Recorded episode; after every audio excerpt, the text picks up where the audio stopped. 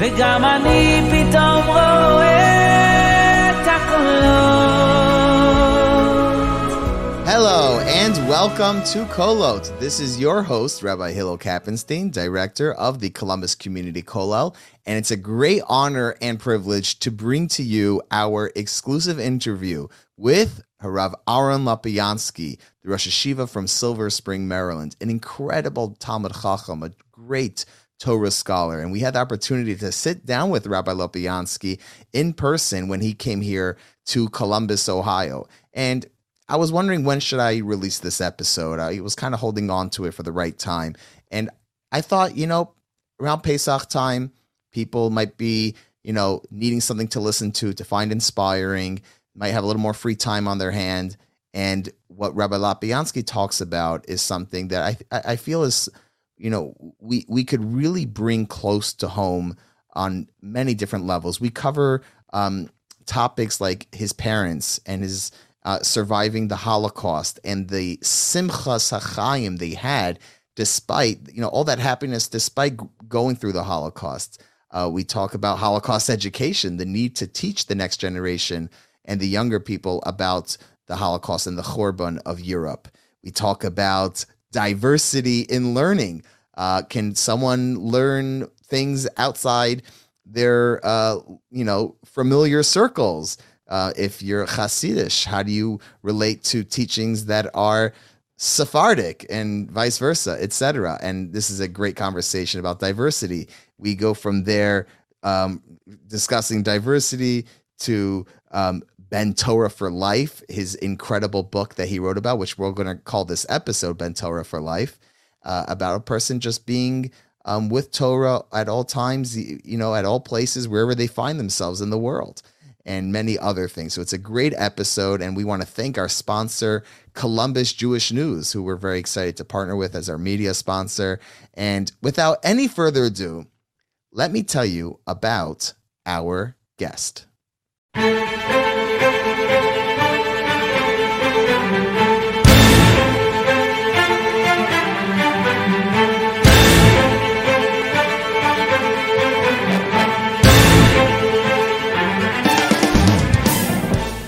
Rabbi Aaron Lopiansky is the Rosh Yeshiva of Greater Washington, Tiferes Gedalia.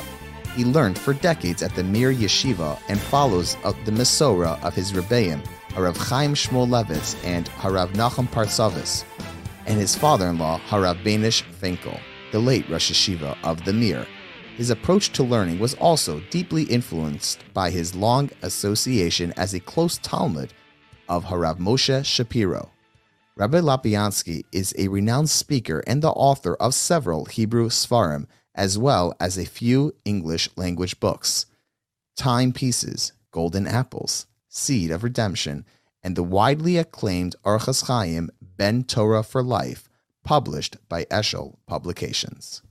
And without further ado, I want to welcome the Rosh Hashiva to the podcast. Thank you so much for joining us. Thank you. It's very nice, especially since there are two or three of the Kol members that are Silver Spring um, Yeshiva graduates, and the fact that they are enriching the community and the community is enriching them is really uh, very special. So I, I, feel quite at home, Baruch Hashem. Thank you. Um, I'm not an alumni of Silver Spring, but I did travel there when I was learning in Lakewood. Rosh Hashiva me on. Uh, on Kiddushin. Uh, I don't know if I did well or not, but I got. I guess I did well enough to uh, Rabbi Elephant took me to his shiur next year. So okay, so then I, I, I, guess it worked out.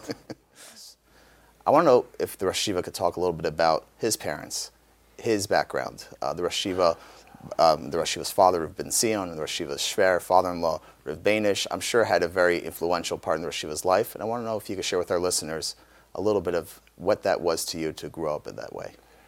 Yes, uh, it's a bit it's a bit personal, and I hope it would be of interest to a broader public if you're asking. Um, first, as as I've gone through life and I've met people and so on, the importance, the significance of a home that's happy and has value is incalculable in the children's lives. There is nothing that gives you a head start in life in every area than of having had that type of childhood. And I do owe it to my parents um, and then my in laws that this was the type of environment that I came into being from. And my parents are both survivors. My father was from Lithuania, a product of yeshiva world. Um, he had a wife and children that were killed in the war. My mother was much younger, from more of a Hasidic background. And I guess I did write about my father in timepieces. There's a piece about him. The fact that he was wise, intelligent, calm, thoughtful, th- those, those were things that gave me a childhood that was beautiful. When people talk about survivors' children, I, I never knew what they were talking about. Mm-hmm. Later on in life, I realized that, that this was very unique, that he came to, that he was able to establish a home that had none of the trauma. And uh, I, that to me, that's, that's my basis for life, is his calm thoughtfulness um, and always the sense of where's the other person coming from. My, when I got older, I, when I graduated high school, I went to the Yeshiva. I didn't know my father that well in, when I was a bacher, but when I got married and I became part of the household, I saw greatness in um, my father-in-law never spoke about himself or what he's thinking, but you began to realize he was the head of the yeshiva. He had to make a lot of decisions. He had a lot of responsibilities. He was always thinking about the consequence of his actions, how to do things in a way that will get things done without anyone being upset. He, he put a tremendous amount of effort into that. I, I, he shared very little openly, but I saw a lot. And my mother was a person who was there 24 7 for other people. She was busy all day, and, and she felt if she wasn't doing something good for someone, she felt that she's somehow misusing her time. That was the environment. That was the environment that at home. It's interesting because the, the thing Yeshiva focused on the most was the happy home, not you know any other lofty spiritual level, master of scholarly workings or Yes. texts. Um, and you put that next to the fact that they're survivors of the war. Yes. Is how do we how do we understand this? I mean, you're going through some of the most um, egregious parts of Jewish history. The most recent, of course, um, the Holocaust, and yet the home you grew up in was a happy home. How, do, do you know what that sh- was? There a struggle there? How did they manage with that? Did they discuss it at all? What did you observe? It's interesting. My father spoke a lot about the positive aspects of life and people. And, you know, he, he discussed his home. He discussed even events in the ghetto that reflected on nobility, something special about people. The, um, I, he, I remember he even told me once, and I was kind of floored by it, that one of the guards in the ghetto, one of the Nazi guards, seemed to be a little more human than others. And he asked him, How can you people do this? And the person told him, and my father said he believed this all sincerity. He said, It's the problem of you Jews. You started this war, and now you're eating just the consequence of your actions. And my father said, I really think the person believed it. Um, and so it was, he had a very big sense of life and saw a bigger picture. He didn't, you know, we may not understand what happened, but life is bigger than that. And um, even uh, in his, in his last few days, he was an old person and he was sick. He expressed something about who would ever thought that he'd be fortunate to have such children, grandchildren, and so on, and um, you know things of that nature. It was very, very moving. He he saw life in the bigger picture, and the big picture is tov. It's good. He also understood a lot of the uh, a, a lot of the suffering. This reminds me of a question I just read in the Yated by the uh, Chinuch Roundtable, for those who uh, enjoy good coffee room hack. Um, someone wrote a question about buying German-made products and should be discussed, and not be discussed? And without getting into that specific question and the, and the uh, answers, it did, to me, open up the, the question and really open the door to the broader conversation. Are we teaching our youth enough about the Holocaust, the Churban of Europe? Is it something that should be focused on more in itself or should be in the broader context of all the different Khorbans, all the different tragedies throughout our history. On the other hand, it's the most recent. There are survivors, a few, a few left. I'm very privileged to have met many survivors, gotten many brachas. I've even taken my little, uh, my little son and daughter to get a bracha from a survivor that we know. Um, I don't know if they'll remember, but it's like we're kind of holding on just a little bit. What should the relationship be with the Khorban of Europe? So it's complex because history of facts that happened, and then and then what's the picture trying to fit it into? So classical history will look at history evolving through a series of economic political factors. So why wars got started, um, what was driving different countries, and so on. That's that's a that's the dominant approach, which is fine. The question is really, how do we frame it to our children? Um, what exactly are we trying to give over? On Tisha B'av, um, by Kinnis, I try to speak every year about a big figure in Europe who had um, was either killed in the war, survived it, but represents a certain unique flavor in Yiddishkeit. Because to me, that's about what I can, what I feel is missing. So much was truncated.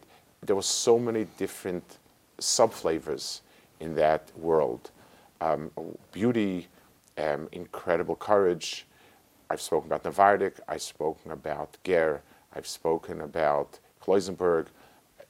I've spoken about uh, Rav Carlebach in Germany. And, and each year, as I, as I get into it, I see that there were so many worlds there.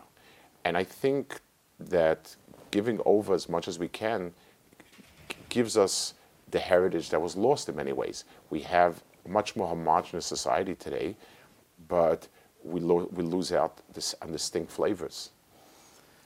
It's interesting because um, our producer John drove all the way to Deal, New Jersey when you when you recorded uh, Yaakov Shweki. We did a virtual gig with Yaakov Shweki, and one of the songs he sang was Shema Yisrael, which is just a every, every, every time I listen to that song, it just sends chills down right. up and down your spine about the there's different uh, versions of the story, but Laser Silver rescuing children, screaming Shema Yisrael. They came running to him.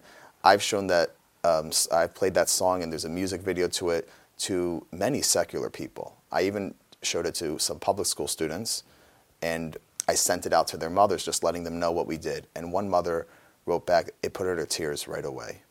And this does touch on the controversy of Yom HaShoah, and without getting into the time in the calendar that was picked for that, which is a separate discussion, but it does kind of bring up the issue do we look at the Holocaust as something in of itself? In other words, when we talk about it, we try to learn from it. Are we missing the broader picture that we are in Gullus?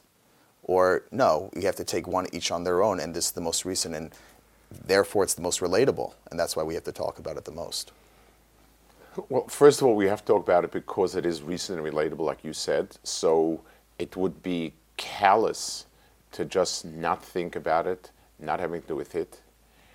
But it, it, I think the piece that's missing is a thought that the Tanya always introduces in his in his work in his in the Tanya, and it goes as follows. We, we, we tend to be in awe of greatness that was displayed, you know, going up in smoke, kind of a person sacrificing everything in you know keeping on his Yiddishkeit and so on, whether it deals with the Inquisition, whether it deals with Tach V'Tat, whether it deals with, with any one of the of, of the different um, difficult uh, uh, eras we went through. The question is, can we harness it for our day-to-day life? In other words, there's a famous quip about. It says that Bilam, who was considered a wicked person, it says, Tomus nafshi mosi sharm. I would love to die the death of a decent person. So people somehow want to live an indecent life, but have a glorious chapter ending it. You know, going up in smoke and courageous and whatever, what, what have you not. So the question is, why is it that we find it so difficult to live our day-to-day life, especially when things are extremely good? Can, can we harness some of that? I remember many years ago, in between 83 and 90, I was teaching Aish HaTorah. And there was a group, there were a group of students from South America, especially Brazil, sweetheart people, just nice people, but doing things really wasn't their forte. They were kind of very laid back about life and they sort of took things easy. At the same time, in Russia, there was a nascent, and actually at that time it was we began to really blossom, Baal Teshuva movement. And people were beginning to keep Torah mitzvahs under great duress. It meant basically you became a non-citizen.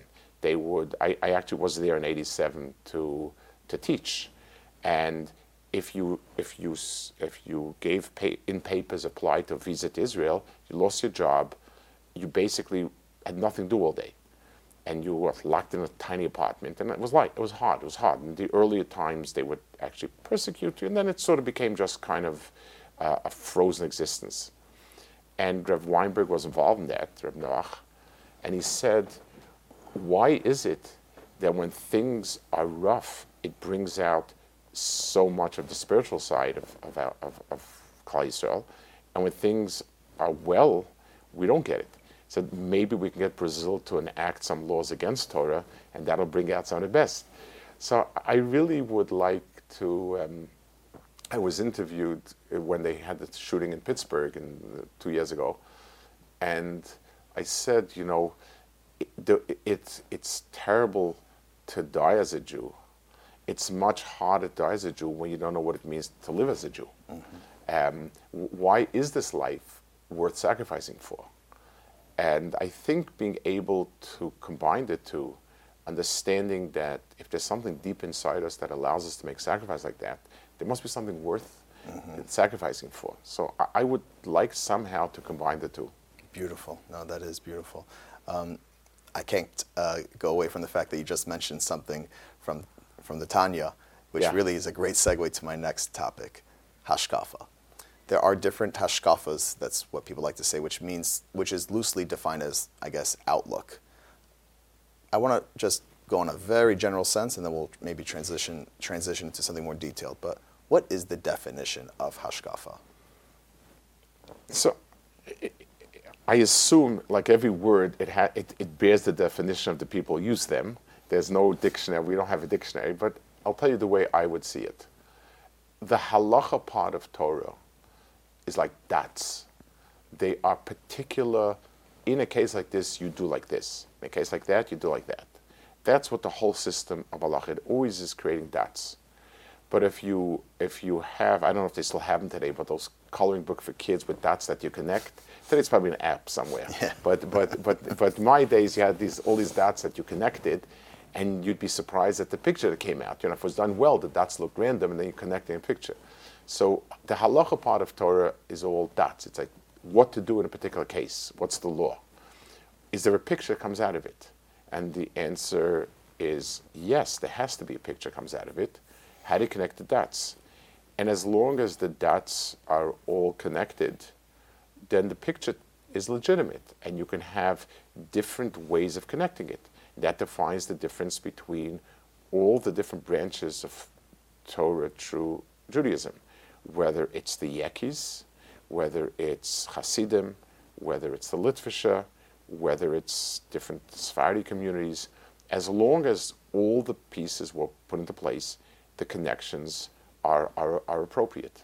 Okay, so then if that's the case, can we connect dots sometimes like this and then at other times connect dots like that? In other words, um, is one allowed to borrow or take from other hashkafas? I know the Rosh Shiva was interviewed on by Reb Efrem Goldberg on this topic, Right. and part of the discussion was that it should look like an organized mix, Yes.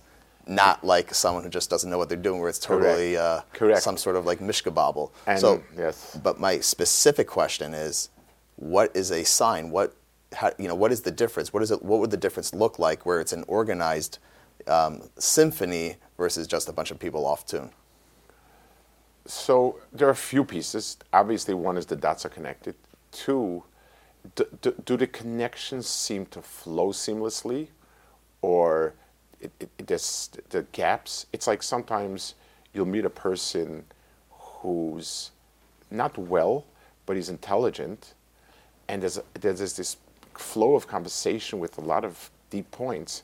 When you sit back and you say to yourself, you know, it doesn't seem to be connected. Seems to be, it, it just, it just doesn't connect together. It's like a lot of things, but not connected. So it's an intuitive thing. It's hard to put a finger on it. It has a lot to do with the person who's connecting these dots. A sense of the person is there, is, is, is he put together, so to speak? And, and you know, getting a sense of where it's coming and how it's coming together. If it seems to be a random mishmash of stuff, then you wonder, is this, is this just a lot of pieces? The, um, I used, the, if you're referring to that podcast, I used a mashal, which I think is apropos. In, in my days, there were people who were schnorrers going to Kiddushim collecting stuff. And they had these coats with these big packets, and wherever they thought nobody was looking, they would dump a platter of cake or platter of kugel. So when he empties out his packets and he gets back home, can we call that a smorgasbord? and the answer is, well, a smorgasbord, somebody planned out foods that will complement each other, look well, placed a certain way, and you get that sense when you walk in. When this poor fellow empties his packets, the common denominator is this was the food that was on the plate when he thought nobody was looking. Mm-hmm. So you, you really need to get a sense. One, one of when I was guided by my rebbeim about people, movements, things like that, a, a, key word that was always used was a glatter mensch. It's a German Yiddish word. Glatt means literally smooth, but it means that there's a certain seamless quality about it. it doesn't seem as if there's, there's a lot of jagged pieces and, and holes and, and gaps. So it's, it's an intuition. Um, and uh, I guess that's that that has to be sense of things. No, that is that is very interesting because um, in some circles we find that it's encouraged to broaden your horizons. In other places, it's more focus of our way, and it could get a little, you know, a little hard for someone who's the student, the Talmud, the disciple. Well, do I have to then follow exactly that way, and do I have to think to myself, how would my Rebbe or whoever say if I had a different hashkafa? Is one allowed to be on some level a free thinker? So I, I, wouldn't phrase the word allowed as much as is it is it good. I would say it depends on a person's age and station. Whereas a person has to accept the fact that when he's young, he tends to be impulsive, attracted to the more extreme. I know myself. I remember when I was young, the more extreme a speaker was, the more I found it engaging. You know, he's, he's quote unquote telling the truth as it is. I got older, changed. So for a younger person, he's feeling out more or less which direction he's going to. I would suggest it's always good to find a default setting. This is the yeshiva Rebbe movement that you feel comfortable. And as your inclination to broaden your horizons are, that's fine. And you and but understand that it has to be incorporated in something that sort of means something together. In other words, that it should probably be taking the person in direction of growth, working harder, not oh, if I could take this hashkafa, then I could use that right. as an as an excuse. Right, and and let's let's take an example that, and we'll, we'll take something that's physical reality that we could. Uh, uh, we we all are familiar with modern Orthodox communities where people dress casually, and we can respect them and what they have to offer. We can see a Hasidic community, and it is something which we can respect and say beautiful. We could see a Yeshivish community. Now, imagine the following, and I'll quote a little a little anecdote that I actually heard. There was a fellow who got married in the Mir Yeshiva when I was a bacha. So this is going back uh, 50 years ago. He had an uncle, a, nice out-of-town fellow who came in, uh, a sweet fellow, and he was telling a, a story. He said, I had bought a Streimel once when I was in Israel or something, and I know he bought it as a curio. And then he came for his for the wedding of this nephew, I think it was, and he said, "Wow, this is the time that to wear the Streimel." So I'm walking to the hotel with my uh, nephew, and I'm wearing a Streimel, and you know, two Yeshams come over, and they're laughing and they say Mazel Tov and another two, and I turn at some point to my nephew and say, you know, I didn't know you were so popular. Let's come and say Mazel Tov. So somebody in the audience asked him, but why was everybody laughing? He says, I think it was on account of the shorts that I was wearing. So he was wearing a Streimline shorts. So if a person is so wearing something that seems to fit well in a modern type of, of dress, that's fine. A person who has a yeshivish outfit, that's fine. A person who has a citizen are fine. When you mix and not match, it's weird. So wearing sneakers, black suit, and a streimel is you either found the, the clothing in, in some local uh, gemach, or, or, or, or you're strange. You need something. That's interesting because even in halacha, I heard, um, I've heard that tznius, there are some parts of the laws, the halacha tznius, which are defined in halacha, and other things which are subject to the norms of that Correct. place. Correct. The last question I have on the topic of hashkaf is when we hear leaders of particular communities and real gi- gigantic spiritual leaders, Talmid Chachamim, Gedolim, that um, find a problem with another leader's um, take on something. And you know, behind us we have an entire uh, set, or more than an entire set, of the um, of the Schottenstein edition of Talmud Bavli, which is filled with arguments. Yes. And we know how much they argued, yet how much they respected each other. Hillel and Shammai were, of course, the- the, example given. But somehow, when it comes to Hashkafa, the relationship could not be necessarily like Hillel and Shammai. It's hard for students, for the simple folks, to look like, how come I see? How, one second, how do I make? How do I make of this? He's speaking about this branch of whatever, and he's talking about this branch of that. And I understand if it's different, but why? How, how do we internalize when someone not just has a different hashkafa, but that actually goes against a different hashkafa? So I- will. What's appropriate is that a person strongly advocate for what he believes is true. If someone can do it right, he can. It obviously is also expressing what's wrong about the other approach.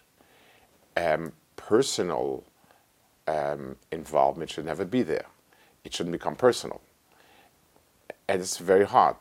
Unfortunately, anytime it, it moves past a very big person, just becomes where people are involved, it tends to become very personal, and that's some of the of the um, sad uh, fallout from it.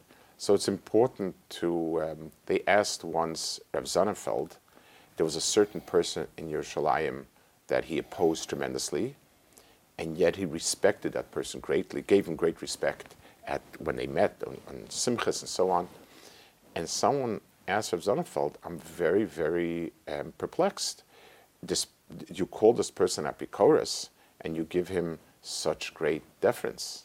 And he said, "No, I never. I said that his writings have Apikoros, but the person is far from Apikoros. And that type of distinction marks a big person, where you know what you believe to be true and why you believe what he says is not true, and yet the person is great. I have the take an example like the Ramban on Chumash, which stands as probably the classic Hashkafa Sefer. He quotes constantly the Rambam in Moreh Nevuchim and Even Ezra. Sometimes he says they have it, and sometimes he says it's horrible what they said, and and will write very sharply, some very sharp, but but the reverence is evi- evident. The fact is that there his basis. This is the default setting, and let's see where we hold. The three Sfarim they quote the most is Rashi, Even Ezra, and Rambam, and Rambam, and he, and he um, disagrees with them with the Rambam and Even Ezra. Rashi disagrees, but there's never that type of argument because it's never substantive arguments. But here he disagrees about their approach, and he, he, he- you see his admiration for them, and you see his sharpness because he feels, and he writes one place. The reason I'm so sharp is because I don't want people to think that this is right in any way.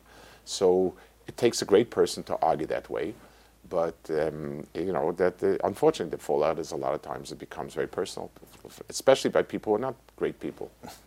So what's the what's the the eitzah? What's the takeaway? I think we have to keep reinforcing that. You know, I'll point it out when I teach in, in Ramban and in, in, in Yeshiva. I'll point out, look at the sharpness with which he's, let's explain why he's so sharp. What's the point that he's, that he's so sharp about? and see how we treat. And that's how it has to be. We, you know, when we're discussing what's right and what's wrong, we need to be very serious about it. Um, when we're discussing people, we need to discuss people with the reverence that, that we owe them. Right, and if you see them, let's say, outside the room where you were discussing it, you, you treat them with the same Havas Yisrael, the same. You're love, supposed to, right? yes, yes, and it's hard. Yes, it's Right. hard. It's it's it's part of our um, who we are. We tend to be argumentative. We tend to. Um, it- it's it's a search for truth, and it's sometimes uh, uh, over overlaps into personal. Sure. I want to go into. the- Sometimes it's just personal. Yeah, right. um, our next topic, chayecha kodman. We know that in the, the in the halacha, when it comes to human life, a person has to make sure they protect their life, and if it's sometimes if it's between them and someone else, they have to prioritize themselves, if that's the case. Um, when it comes to one's spiritual health, their ruchnius, you know, two recent movements that have, I guess you could say, taken off is the Tshuva movement and the Kiruv movement um, and the Kollel movement. The Tshuva movement is seeing an interesting um, challenge with uh, people being so distracted with technology and, and uh, you know finding a way how to keep that strong. But there's still plenty of Balei Teshuva yeshivas in Eretz Yisrael, and with Kolelim you find kollels uh, opening up in every city, and sometimes in every city you have multiple kollels. There is a challenge, there is an expense among those who are entering those fields. On one hand, they're needed. They are a mashpia. They teach. They help. They, they help people grow.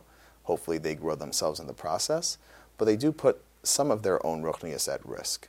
So, on a super high level, is there a metric? Is there a guiding principle that one should bear in mind when they are a mashpia? How much are they allowed to, quote unquote, be meichel? Are they allowed to forgive? Um, so obviously, it's a very personal issue. In other words, no two people are alike, no two situations, and that's why having a personal mentor in something like this is very important. But going back to the first premise, let, let, let me point out a big exception. So, the halacha is if a person is not sure if fasting on Yom Kippur will be dangerous for his life or not, he's not allowed to fast on Yom Kippur. He- you know, pikuach nefesh docha. If a person sees somebody else in danger, he does not have to risk his life to save the other person. But there's there's a halacha about going into battle and going to war. It's an obligation that for a war for to protect the Kaisel, the people who can have to go to battle. Do we say chayecha kodmin? I'm, I'm out. The answer is no, because that's what you're doing. When what you're doing is something else, we have chayecha kodmin. But obviously, in fighting a war, we don't say that. As a matter of fact, um, anybody who tries to to run away from the battle uh, is he could be killed. That, that's the halacha. So um, we see that when a person is engaged, when he's the guardian soldier, then we don't, obviously, logically, we don't have that rule. So people, A, who feel that by doing this work, they are sort of the, the, the front unit of Klal Yisrael, then the Chayecha Kodman rule doesn't apply like that. One. Two, for many people, the life brings out a lot of ruchnius in them. They may be learning Gemara at a lower level. They may be teaching people simple things, but it, it taps into some very deep parts of a person, and it affects them positively, affects their family positively. And it's also something that a person needs to reevaluate from time to time. What may be right for your particular family when the kids are still young, maybe when older it's not. And that's why it's important to have somebody that you consult with who obviously is positively inclined for what you're doing, but understands the limitation of your family. Because at the end, if it's taking a big toll on your family, you're not going to be able to do the work well. So they do go hand in hand. But A, people gain a lot from it in Ruchnius. They may lose in some areas, but they gain a lot from it. And, um, and, and uh, people grow and they become something that they're not. Right, uh, So that's kind of where this terminology, whether it's positive or not, heter kiruv came from. That if I'm going to war, right, so then I have this allowance. So it's a very, very um, dangerous road. At the same time, there are certain norms in the secular world, which is just a collision to how people were in their prior yeshiva or kollel community. And you know, one last point is that if they are fighting that war and they are dealing with certain things, then maybe if it affects them, they won't even be a good mashpia in the first place. So what's the you know where where, where does that line get drawn? So I'll tell you something I once heard. I, I, I forgot the exact detail of it, but I once heard this actually. I was sitting next to a Chabad shliach to either NYU or to the village. I don't remember which one it, it was, and he told me that he had asked the Rebbe about going to the other place. They're very close, NYU and the village are kind of, uh, but he was one or the other. The other one the Rebbe said not to do. It's probably the only time the Rebbe told something not. And he asked him why. The Rebbe said, whenever you go down, whenever you dive deep, you need to have a cord attached to, uh, uh, to the top. So I can hold your hand and hold on to you, but just so far. At some point, I can't even hold on. What, what I mean is, it's important that a person have connections in terms of at times during the year when a person goes back to his yeshiva or, or, or whatever he feels is his, is his s- root source, spend some time there to recalibrate, to um, have a person, a rebbe they can touch base with every so often, even without questions, but just to have a sense that this is ideal and this is what I need to do under the circumstance. Just like a soldier goes back for R and R, he he he he recharges himself. So I think anyone going out far afield, or let's put it this way: the further afield you go, the more you need to have those connections. Spending some time of the year back in yeshiva or wherever it is that you feel is appropriate, having people you can hold on to, just have ongoing connection. Mm-hmm.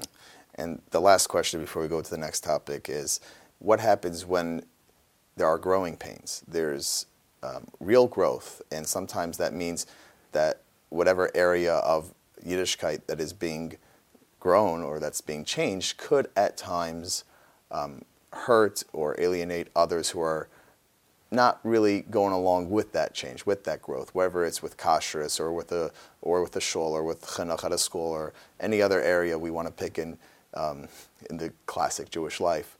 Um, does Chayecha Kaimin apply there as well? That no, there needs to be growth, and if it means that other people might have to take a step back and they're not able to go along with it, you know, Torah's Eitz Hi only for those lemachzikimbo, only for those who grab it tightly.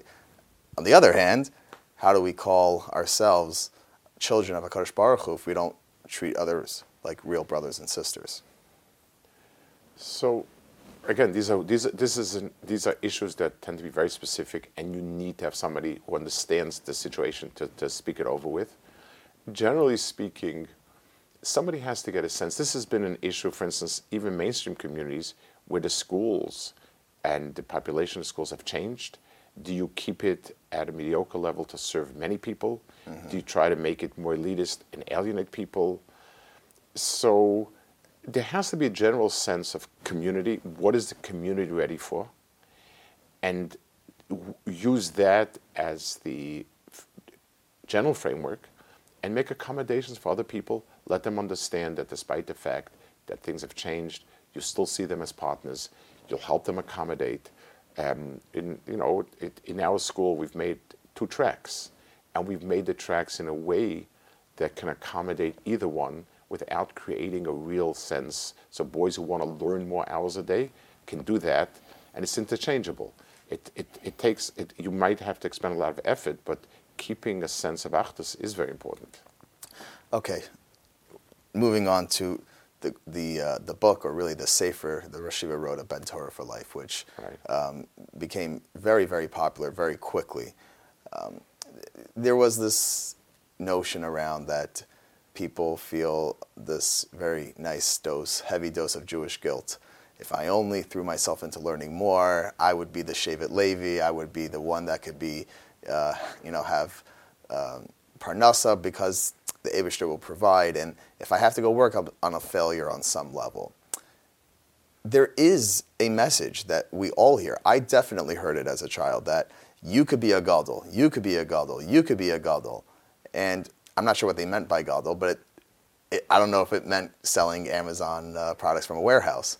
So is that was that not true? Was that maybe misunderstood? And no one's going to be productive with this guilt in the back of their head. Um, you know, another story, and then I'll let the Rosh Yeshiva weigh Sure. in.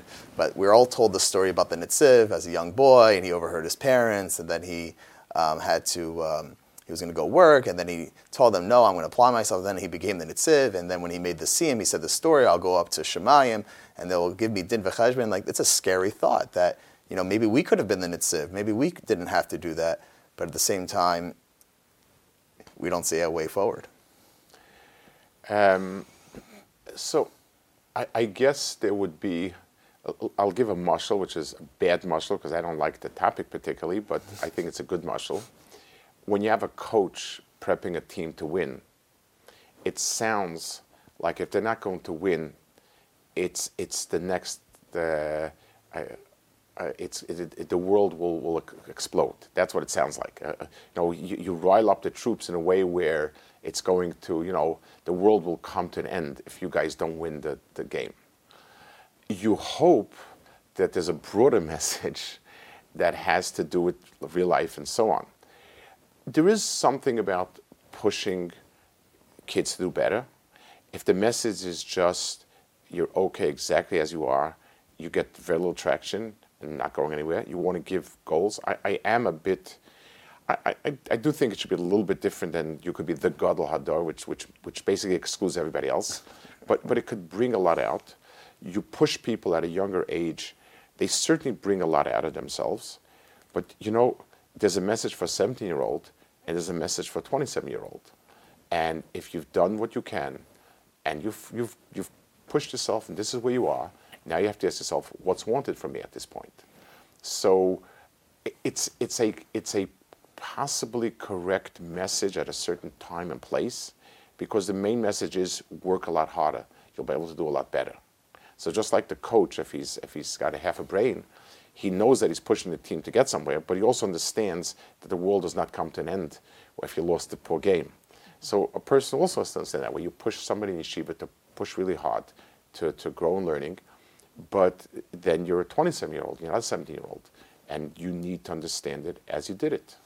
Right, but if we were to go to that um, mashal, which actually I like, um, if the coach said something which just makes the kids feel very out of place, then it won't be productive either. So I guess my question is, as parents, as mechanchim, as mashpiyim, what should our message to our children be, whether they're 5, 10, 15, or 20? Is the message the gadol message, or is the message the godless message? So I, so I think that's exactly it, and and I think the word gadol hador is a bad word. I think gadol gadol means a big person, and that everybody could be a big person has to do with yourself. but no one terms- takes it that way. Everyone takes gadol as Rav Chaim Kanievsky. and, and I think that it, I think it's bad for two reasons. First of all, um, basically what you're looking for is the person who has a picture in newspapers. um, it doesn't. You're not translating to the person who I remember 40 years ago who was unknown and just sat and, and you know and, and learned under very difficult conditions and really pushed. Uh, people don't see that, and it's not right because there's only one like that. So so it, you, you're giving an impossible message for a classroom of kids. But what Gadol means is that a person can can be a, a ruchnistic person, spiritual. A person can be ohev chachma, love wisdom. A person can care a lot about others. Th- those those are things we can push ourselves, and I think that that's where the message should be tuned. The the the, the these easy stories about the nsiva that that that's um, yeah.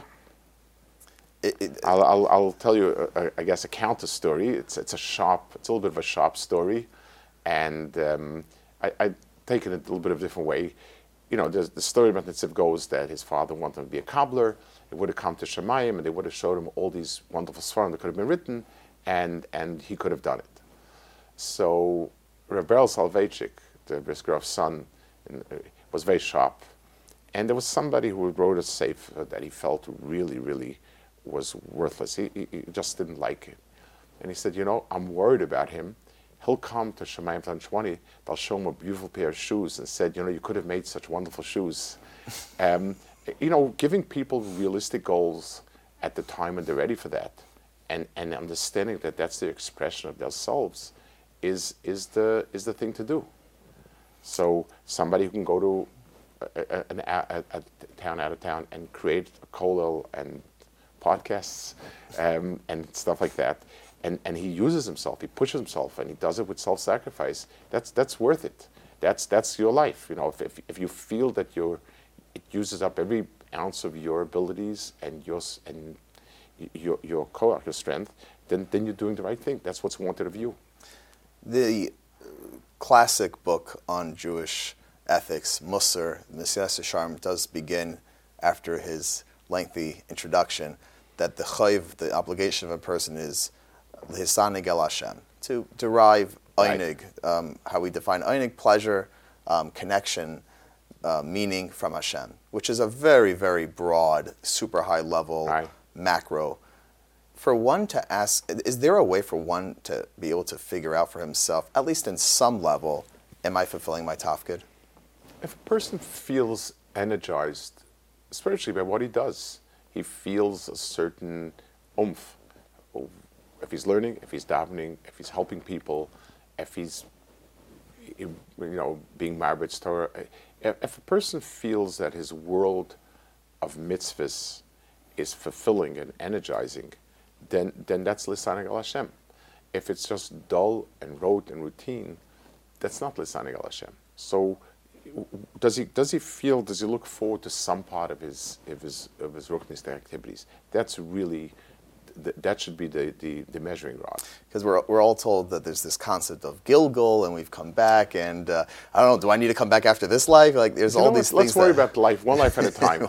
You know, it, it, it's it's something that tends anything that's that leads to unproductive speculation is worthless. And it's a horror. Yeah, it's uh, I. I'll share with you. I once heard from Nesivos Shalom. He said a Chassidish of art, a Slalom of art. The, the, it's Chassidish, but uh, it, it so in, in, in, in the meaning of the words, it's not, it's quite uh, off, but it, but it's but it's it's powerful in, in its message. Rashi said the, the pasuk says. I'll tell you first what the words mean. Literally, has nothing to do really with the. It says that the oil that that you bring to light the menorah is kassis. Kassis means it's the first squeeze of the oil before you chop up the. the- what, what happens is they squeeze it and oil comes out. That's the cleanest oil. Then they grind up the stuff and you get oil that's not such quality and, and, and so on. So the criteria for the oil used for menorah has to be kassis. So Rashi says kassis lemar. It, it- only for lighting the menorah do you need to have that premium brand of oil. For low kassis lemnachos, when you bring oil together with flour as a as a meal offering, as a mincha, you do not need to have kassis. That's eh, that's the Gemara. That's straightforward, the literal taijim a Hasidic take on it was kassis means to shatter, to break. A person needs to break himself, to, to be hard on himself. But lemar, when what comes out of it is the person shines. V'lo lemnochos from the word menucha, and not if it depresses you and inactivates you. So when a person is tough on himself, so sometimes like the coach and the team, it brings out the best. And sometimes the person says, "What the heck? Um, you know, nothing's working. I've beaten up myself. Might as well just, you know, retire." So all of these thoughts, what are they doing to you? They could all be right, but what are they doing to you? We're all going to die. So if a person sits and dwells on the fact that we're going to die, what does it do to him? So one person says, you know, I've got a lot to take care of, and I must take care of it. I've got a lot to do. That's wonderful. So, so that thought of dying energizes. Person says, what the heck? We're all going to die. Might as well Eat, enjoy drink, life. yes, eat, drink, and and uh, and and that's so. So all of these different ideas, all these things. Where is it taking a person to? If if it's if it's framing a, a productive way of life, then then great. If it just takes the person to Noahsville, that then it's a yetzer hara. Beautiful. No, that's great. And our last uh, question or topic, um, Rosh Yeshiva wrote a very um, inspiring and eye-catching article um, in the Mishpacha magazine after a recent tragedy of an author in Eretz Yisrael. Um, I remember as a bacher in the Mir um, by Rabbi Elefant's Ale Shore, and uh, w- one of the one of the greatest um, uh, that I remember vividly, where he talked about the Mishnah in in, uh, in sight of. Uh, um, anyone who sees a sight bikol kula yazer atzmin and a yain. In other words, a person has to have some takeaway. And Rabbi Elefant Kedarkoi said, it's not the pshat you start hawking. What seminary did she go to? Her cousins come out of Saita. No, you have to take a lesson. Yes. This was probably the biggest chil Hashem of our lifetime. It was, it was just, it's, it shakes me to the core to think that it happened, it, it, it was allowed to continue. What's our Yazer Atzmin Yayin? What is the takeaway here? How do we not let a tragedy, so to speak, to go to waste? So I'll tell you what I spoke in the high school by us. Um, the first thing, it- let's look at that statement. Somebody sees a woman in the worst state, and Yazat Samayan should should should stop drinking wine.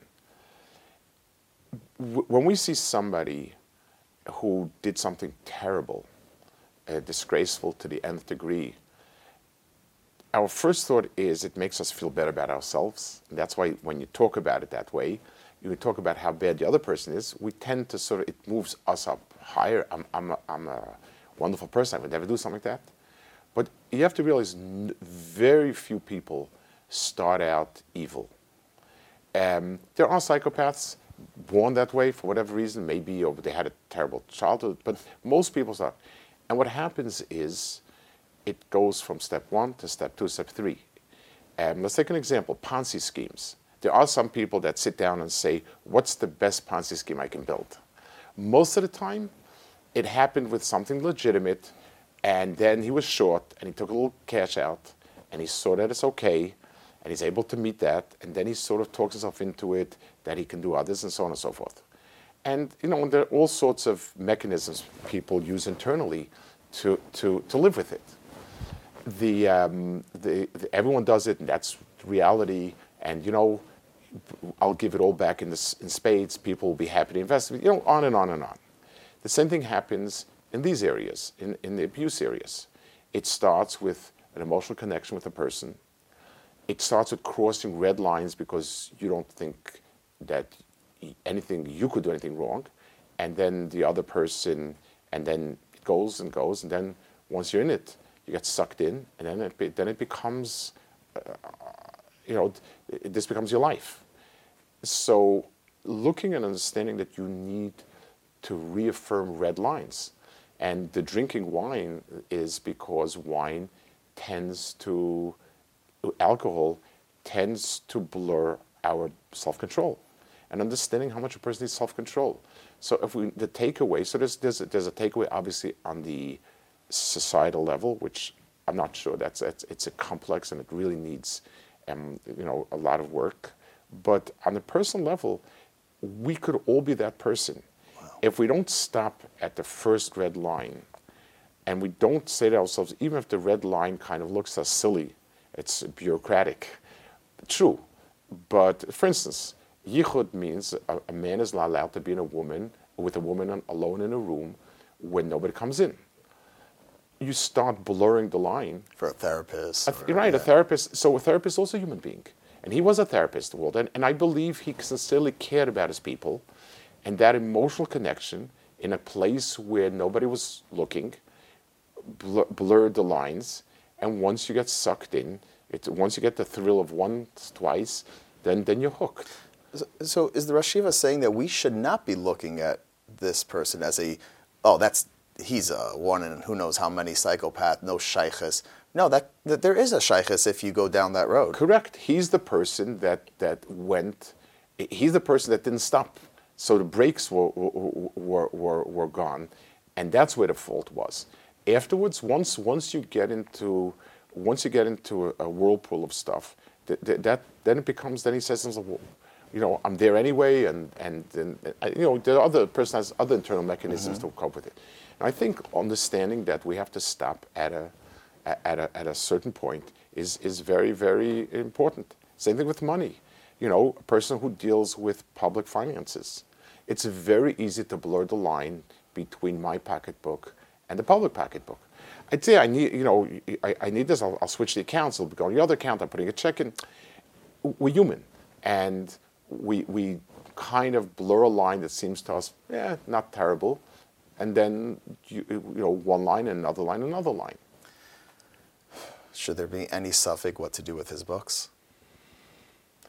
You know, I would like to leave it up to people's feelings instead of just saying a psak. People should should be able to say to themselves, "This is what the person did. These are his books." Um, unfortunately, what, what, what the real tragedy is, his books have tremendous value, um, and in Israel, especially, where there's very little other reading material for kids that have deep human insight and stuff like that. I, I it's it's it's I, I believe it's a tragedy, it's a double tragedy. The person had so much to give, the person cared, the person did so much, and the person's it's like you have a car that goes from zero to 100 in five seconds, can can get 100 miles on a gallon, and has no brakes. Then that's that's the best car in the world that will kill you very Right, rapidly. right. And, and and so that's the thing. It's it's it's tragic that there was so much. He did accomplish a lot, and and there were no brakes, and maybe no steering wheel. To me, that that's it's a double tragedy. Sure, no, and I, th- I think Rabbi Brodowitz made this point out. It's not just what he did, but what he could have become Correct. minus all of that. Correct. And the two could coexist in a human being. Um, I- my, my question about what to do with the books is because there's too much tolerance. And, I know this was discussed at the Aguda convention. Um, as at Sibor, when we, I think Rabbi Elefant made this point, when the, as at Sibor, um, when we say no tolerance, everyone calms down a little bit. And my, my question is, I, I have to admit my bias a little bit, but do we start opening up the tolerance by not throwing it out? So I, I definitely think that as long as long as it's vivid, you mentioned something about using German products and so on. Mm-hmm, mm-hmm. So a year after the war, it, it, it's hard to understand how a Jew could have used the German product. Seven years after the war, where Germany is a decent country and doing a lot, and so you, you can't make you can't make these bans forever. And I and I think people should ask themselves: look at the book, look at the name, but in 20 years from now, um, where the events will have receded, that's thing. There's nothing. The books. Not only there's nothing wrong with them, they haven't. If it would have been stuff that anybody else can put out, I would say, so what? You know, let's let's get rid of it. the end of it. There is there is value simply because we don't have much other things written like that. Right, but I'm talking about the broader message that th- this is so not definite- eradicated. definitely at this time, it, it should be unthinkable that you're able to look at the name and the association and be comfortable keeping it around. in, in- other words, if I'm understanding correctly, the Tzibor does need to make a statement. Correct, correct. And it's In the moment. a, a statement meaning an expression of, of uh, tremendous uh, horror. But I do, I would not want to phrase it as a halacha or as a ban or anything like that. I think it's, ti you know, there, there's room for it, expressing personal, uh, you know, horror at the, at, at, at the person what happened. I can't bear to look at it. Right, Torah Umesorah really walked that line. Correct, and I Yeah. think they did it right exactly, and and and um, that's when our yeshiva made that decision also. In others, as a community, we feel it's it's it's not what we want there. We're not telling you yes, no. We're telling you we don't feel that this is appropriate. And I think that that was that was a very very correct approach. They Right. don't need my disclaimer, Right, but right. I'm, I'm very much feel that way. Right, sure, sure. No, and this was, uh, uh, uh, we really appreciate the Rosh Yeshiva spending so much time with us. Uh, may the Rosh, uh, you know, you're in Columbus. Is this your first time in My Columbus? first time in Columbus, yes. You saw the Kollel, you saw I something saw in the. Kollel, I saw the people last night, and it's a really wonderful, really, really beautiful community. Uh, I know how much work has gone in to bring out uh, a lot of it, and I know how much is going on to to keep the community growing beautifully. It's really it's the first time I've been here. I do, like I said before, I know three of the Kollel people are, are you know, I've had a lot of uh, connection to. Learned at yeshiva or whatever. So I'm really, um, it's it's very nice to see what's growing here. And I, I assume you've got some credit coming to you. I don't know about that, but we'll, uh, you know, I, I, maybe I just realized I didn't, I wasn't truthful before. I said that was the last question. My real last question is, will we be able to welcome the Rosh Yeshiva back to Columbus at the right time? should I say if I get a warmer reception at zero degrees at, at zero degrees It's five, weather, degree, it's five degrees outside. five degrees. Okay, so it's, it's warmed up already, but um, no, I, In the I- summer, in the summer. In the summer, okay. No, it's it's very beautiful. And I, I really, I, I've uh, it's it's been a very positive uh, uh, experience. There. So Baruch Hashem, Bez Hashem, God willing. Thank you so much. We appreciate Okay. the Shiva's time. Very nice. To listen to all Kolot episodes and see upcoming guests, visit kolotpodcast.com. We are also on all podcast players. Type in Kolot on iTunes, Spotify, Google, Stitcher, Podbean, and Amazon. Share with your friends and please make sure to give us a five star review. Kolot is a project of the Columbus Community Kollel, a full-time Jewish learning center in Bexley, staffed with high-caliber Torah scholars. Ever since 1995, boys, girls, men and women from all backgrounds and affiliations have found many opportunities to connect with Torah and mitzvos at the Kollel. Whether it's a study partner, an engaging lesson, or a program, the Kollel is your one-stop shop for all your Jewish learning. If you want to know how you can benefit from the Kollel, visit thekollel.org. That is T H E K O L L E L dot org and forever be inspired.